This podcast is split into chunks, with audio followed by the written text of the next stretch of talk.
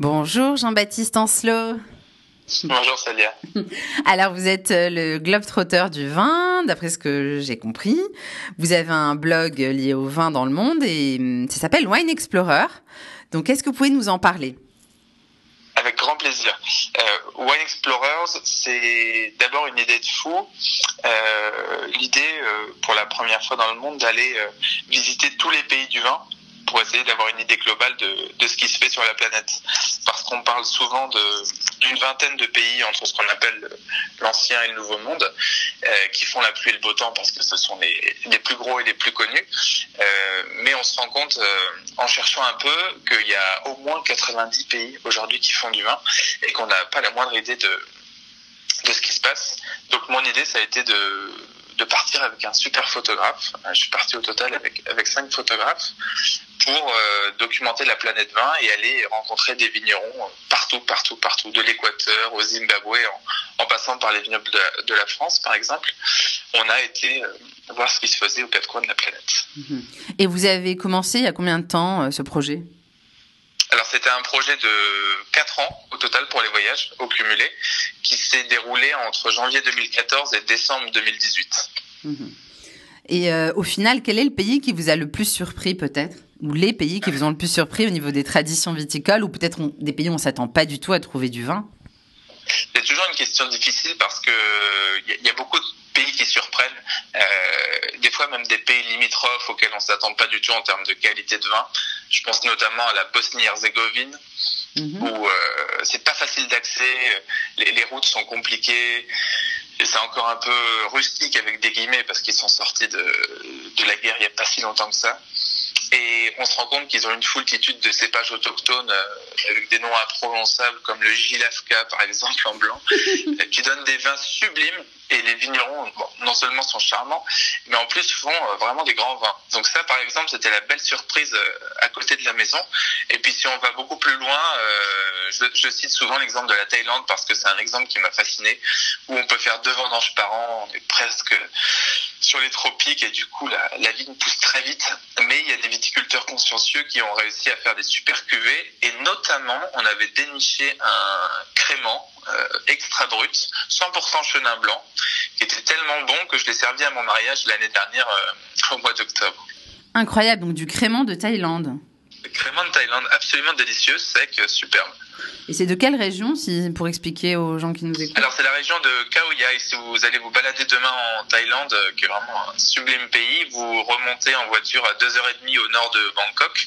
Et là, sur le pourtour du parc Khao Yai, qui est le deuxième plus grand parc naturel du pays, vous avez une douzaine de domaines viticoles. C'est la principale région de vin. Et n'hésitez pas à aller du côté de chez Grande Montée. En plus, ils ont pas mal de chambres d'hôtes, euh, un super resto et ils se sont bien axés sur le no-tourisme. Donc, ils sont euh, au top pour recevoir les visiteurs, faire découvrir un peu leur domaine et, euh, et on peut déguster toute la gamme sur place. C'est, c'est génial. Mmh. Mais c'est incroyable quand même cette tradition de vin en Thaïlande. Qui l'eût cru, ça vient d'où ? euh, Ça vient de... Ça vient d'un cadeau qui avait été fait à l'empereur euh, au, au dix-huitième siècle avec quelques pieds de vigne par... Euh, par un Français et, euh, et ça s'est un peu perdu parce qu'effectivement c'est pas le premier pays où on arrivera à faire pousser de la vigne et puis c'est resté un peu dans les, dans les mémoires, dans les archives et euh, il y a quelques décennies euh, quelques vignerons un peu néophytes euh, ont remis le, le couvert si on peut dire ça et se sont rendus compte que bah, avec un peu d'abnégation et, et pas mal de talent ils pouvaient sortir deux trois choses assez sympas et ce qui est rigolo c'est que dans beaucoup de pays du monde aujourd'hui, euh, parce que la carte elle est vraiment redessinée, on trouve du vin, euh, je sais pas, de l'Équateur jusqu'à la Suède, en passant par la Patagonie, la Tasmanie. On se rend compte qu'on peut vraiment faire des bons vins un peu partout. Et alors je dis pas forcément des grands vins, mais au moins des vins qui sont propres. Et ça, c'est assez bluffant. Mmh. Et comment on explique que ce soit si simple quelque part d'en faire un peu partout ? Ça a l'air euh, quand, vous, quand on vous écoute, on se dit ah bah finalement moi aussi j'ai fait ma petite vigne. Mais c'est ouais. Alors ouais, simple, euh, oui, non, il y a toujours des endroits aujourd'hui où on peut pas encore faire pousser parce qu'il fait trop froid. Euh, déjà, quand on prend les pays septentrionaux que sont le Danemark, la Suède ou encore la Norvège, il y a quelques vignerons qui arrivent à faire du vin dans le sud de ces pays-là, euh, voire dans le nord pour, la, pour le Danemark. Mais c'est grâce notamment à l'arrivée de nouveaux cépages. Vous savez, toutes ces variétés qu'on appelle les piwi ou les cépages... Euh, interspécifiques et résistants, des nouvelles variétés qui permettent euh, d'avoir des cycles de, de maturité un peu plus courts pour rentrer dans le côté un peu plus technique, et puis surtout qui sont résistants euh, aux maladies, à l'humidité et, et au froid. Donc par exemple, grâce à ces pages-là, on, on a des pays qui s'ouvrent. Et puis euh, aujourd'hui, quand on dit que c'est un peu plus facile dans d'autres, euh, c'est surtout qu'on a un savoir-faire qui est de plus en plus établi. Je pense qu'aujourd'hui, un vigneron euh, dans les pays viticoles de la planète qui ferait du mauvais vin, ce serait juste un, un gougnafier ou un cochon, parce que voilà, à partir du moment où on a des cuves propres, qu'on a un bon savoir-faire et qu'on est bien équipé, on peut faire des, on peut faire des vins très très très très corrects. Alors après, à quel prix aussi, il faut faire attention. Il y a des, il y a des pays où les traitements sont très nombreux, et ça je le déplore, parce que les, les humidités des pays, plus on va vers l'équateur, sont, sont fortes, et ceux qui veulent y faire de la vigne bah, seront obligés de, de mettre des sprays jusqu'à trois à quatre fois plus que, que par chez nous, donc ça, ça peut être un bémol aussi. Mmh. Mais si on passe ce côté écolo, euh, la vigne pousse facilement un peu partout, et, et on la dompte euh, voilà, assez facilement aujourd'hui. Mmh. Et vous, donc, euh, si vous deviez donner quelques, disons, traits caractéristiques d'un bon terroir pour faire du vin, ce serait quoi ?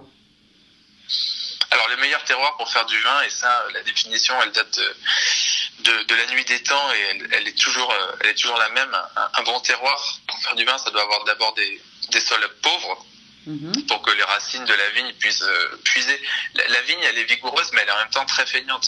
Donc, une vigne à laquelle on on donne des sols plutôt riches et, et fertiles, elle va euh, rester en surface, produire des gros raisins qui seront euh, peu qualis, et, et finalement on va faire des vins corrects mais sans plus. Alors que si on a des sols pauvres, du coup on force la vigne à aller euh, euh, se battre pour trouver des nutriments dans les sols, et c'est là qu'avec cette vigueur elle va produire des raisins beaucoup plus qualitatifs. Et puis après, il faut toujours avoir euh, une certaine amplitude thermique entre entre le jour et la nuit pour avoir des raisins qui aient le temps de d'arriver à maturité, mais de de façon la plus douce possible. Et, et puis en général, si on veut vraiment euh, avoir un bon terroir, en fonction de là où on se trouve, si on est plutôt euh, dans les pays septentrionaux, on va chercher des coteaux plein sud pour euh, avoir un maximum d'ensoleillement et essayer de, de faire en sorte que la vigne puisse faire sa photosynthèse.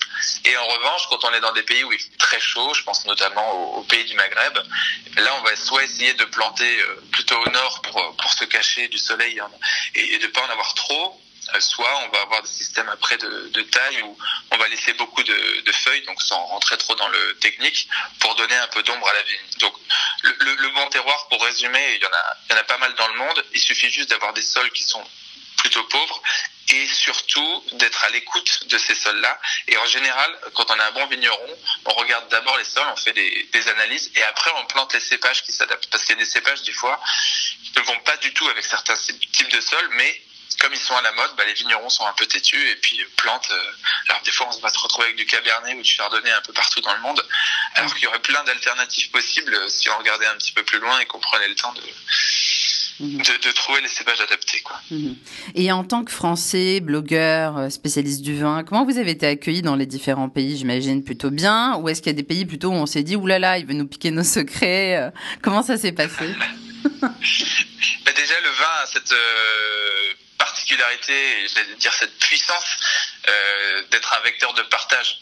En général, euh, hormis quelques grosses industries du vin où là, le, le, la boisson est plus vue comme un, un, un business, euh, la quasi-totalité des vignobles du monde sont des domaines de petite à moyenne taille, avec des gens derrière qui sont euh, passionnés et passionnants, et du coup, le contact, il se fait très facilement, euh, qu'on soit français ou pas français, parce qu'en général... Euh, Quelqu'un qui est passionné du vin, ou pas forcément d'ailleurs, et qui va rencontrer euh, des vignerons, passe toujours un bon moment, parce que euh, les bouteilles s'ouvrent, les bouchons sautent, les langues se délient, et, euh, et c'est assez formidable. Mmh. Après, en plus, quand on a la chance d'être euh, français, je dis la chance parce que le vignoble français, et en général les blogueurs ou journalistes, sommeliers ou autres professionnels du vin français, ont toujours une aura dans... dans certains pays, que ce soit notamment dans les Amériques ou en Asie, où quand on a la casquette de, de français, on est encore, encore mieux perçu, à tort, à raison, j'en sais rien, mais c'est juste factuel. Et donc, mmh. du coup, c'était hyper chouette d'arriver en tant que petit Français euh, blogueur euh, dans, dans ces vignobles-là où, euh, mmh. où les gens étaient euh, mmh. hyper excités, nous aussi. Et du coup, euh, à chaque fois, euh, ça devenait des copains, quoi. Mmh, j'imagine. Et donc, justement, alors, sur votre blog, qu'est-ce qu'on peut découvrir de tout ça, de toutes vos aventures ?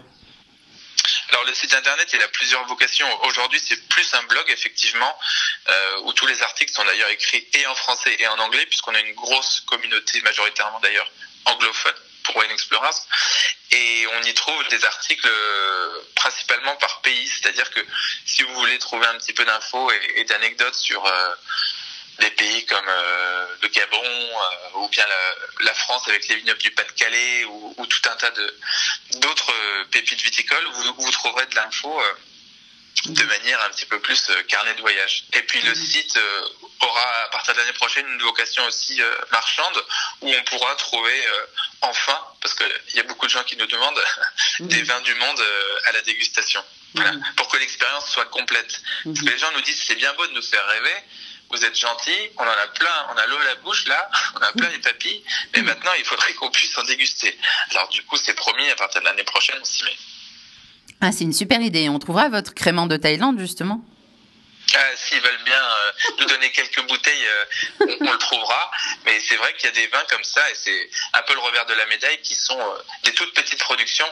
Et du coup, euh, ce sera un blog qui se, euh, et un site marchand qui seront vraiment euh, euh, adaptés à une niche, c'est-à-dire euh, pouvoir... Euh, à l'occasion, goûter une, deux, trois bouteilles d'un vin un peu exceptionnel, mais, mais on restera sur des toutes petites quantités. Donc ça, fait aussi, ça fera aussi le charme de, de la chose. Mmh. Je crois que vous avez aussi sorti un livre autour de tout ça, n'est-ce pas ? Oui, exactement. Le dix-neuf septembre dernier, aux éditions Omniscience, euh, j'ai sorti un, un livre qui est un hybride. C'est assez rigolo. On est entre le... le guide, on va dire le carnet de voyage et, euh, et l'atlas. Ça fait trois cent trente-six pages, euh, ça coûte trente-cinq euros. Et on a un chapitre par pays viticole. Donc vous pourrez trouver euh, aussi bien de l'info euh, sur le Mexique que sur le Kazakhstan ou le Zimbabwe par exemple. Et la chance d'avoir pu voyager avec des photographes professionnels fait que le livre est illustré souvent de, bah déjà de beaucoup de photos, avec des photos en, en pleine page aussi. Donc ça aère beaucoup la lecture. Et, euh, et le but de l'ouvrage, et je crois qu'on a plutôt réussi d'après ce qu'on entend autour de nous, c'était à la fois euh, faire un ouvrage pointu pour les geeks du vin comme nous, qui trouvent de l'info euh, très technique, et puis en même temps un bouquin que n'importe quel néophyte ou curieux ou amateur de, de voyage ou de bonne bouffe euh, puisse prendre comme ça, chapitre par chapitre. C'est classé par ordre alphabétique et avec des rubriques assez aérées, on peut aller piocher une info par-ci, par-là. Euh, et puis c'est écrit avec euh, beaucoup de décontractions. Donc ça permet d'avoir euh, voilà, une info accessible pour tout le monde et on l'espère euh, facile à comprendre. Et on peut le trouver partout, ce livre ? Alors, euh, presque partout. Euh, il est en vente chez tous les libraires de France. On le trouve euh, sur Internet, euh, notamment chez Amazon. Il est distribué à la FNAC, chez Cultura. Enfin, il est... ouais, il est bien distribué. Mmh. Vous pouvez rappeler le titre ? Wine Explorers, le premier tour du monde du vin, aux éditions Omniscience. Mmh, super. Et euh, est-ce que vous pouvez redonner le site euh, dont vous vous occupez, votre blog ? Bien sûr. Alors, pour aller lire en français ou en anglais euh, les articles, vous tapez euh, www point wine tiret du six explorers avec un petit S à la fin parce qu'on est tous des explorateurs, mmh. .net. Super, merci beaucoup Jean-Baptiste pour cet entretien merci, qui était bien. Très intéressant sur le vin à travers le monde. À une prochaine. À une prochaine, à consommer sans modération. Bon, allez, bye bye.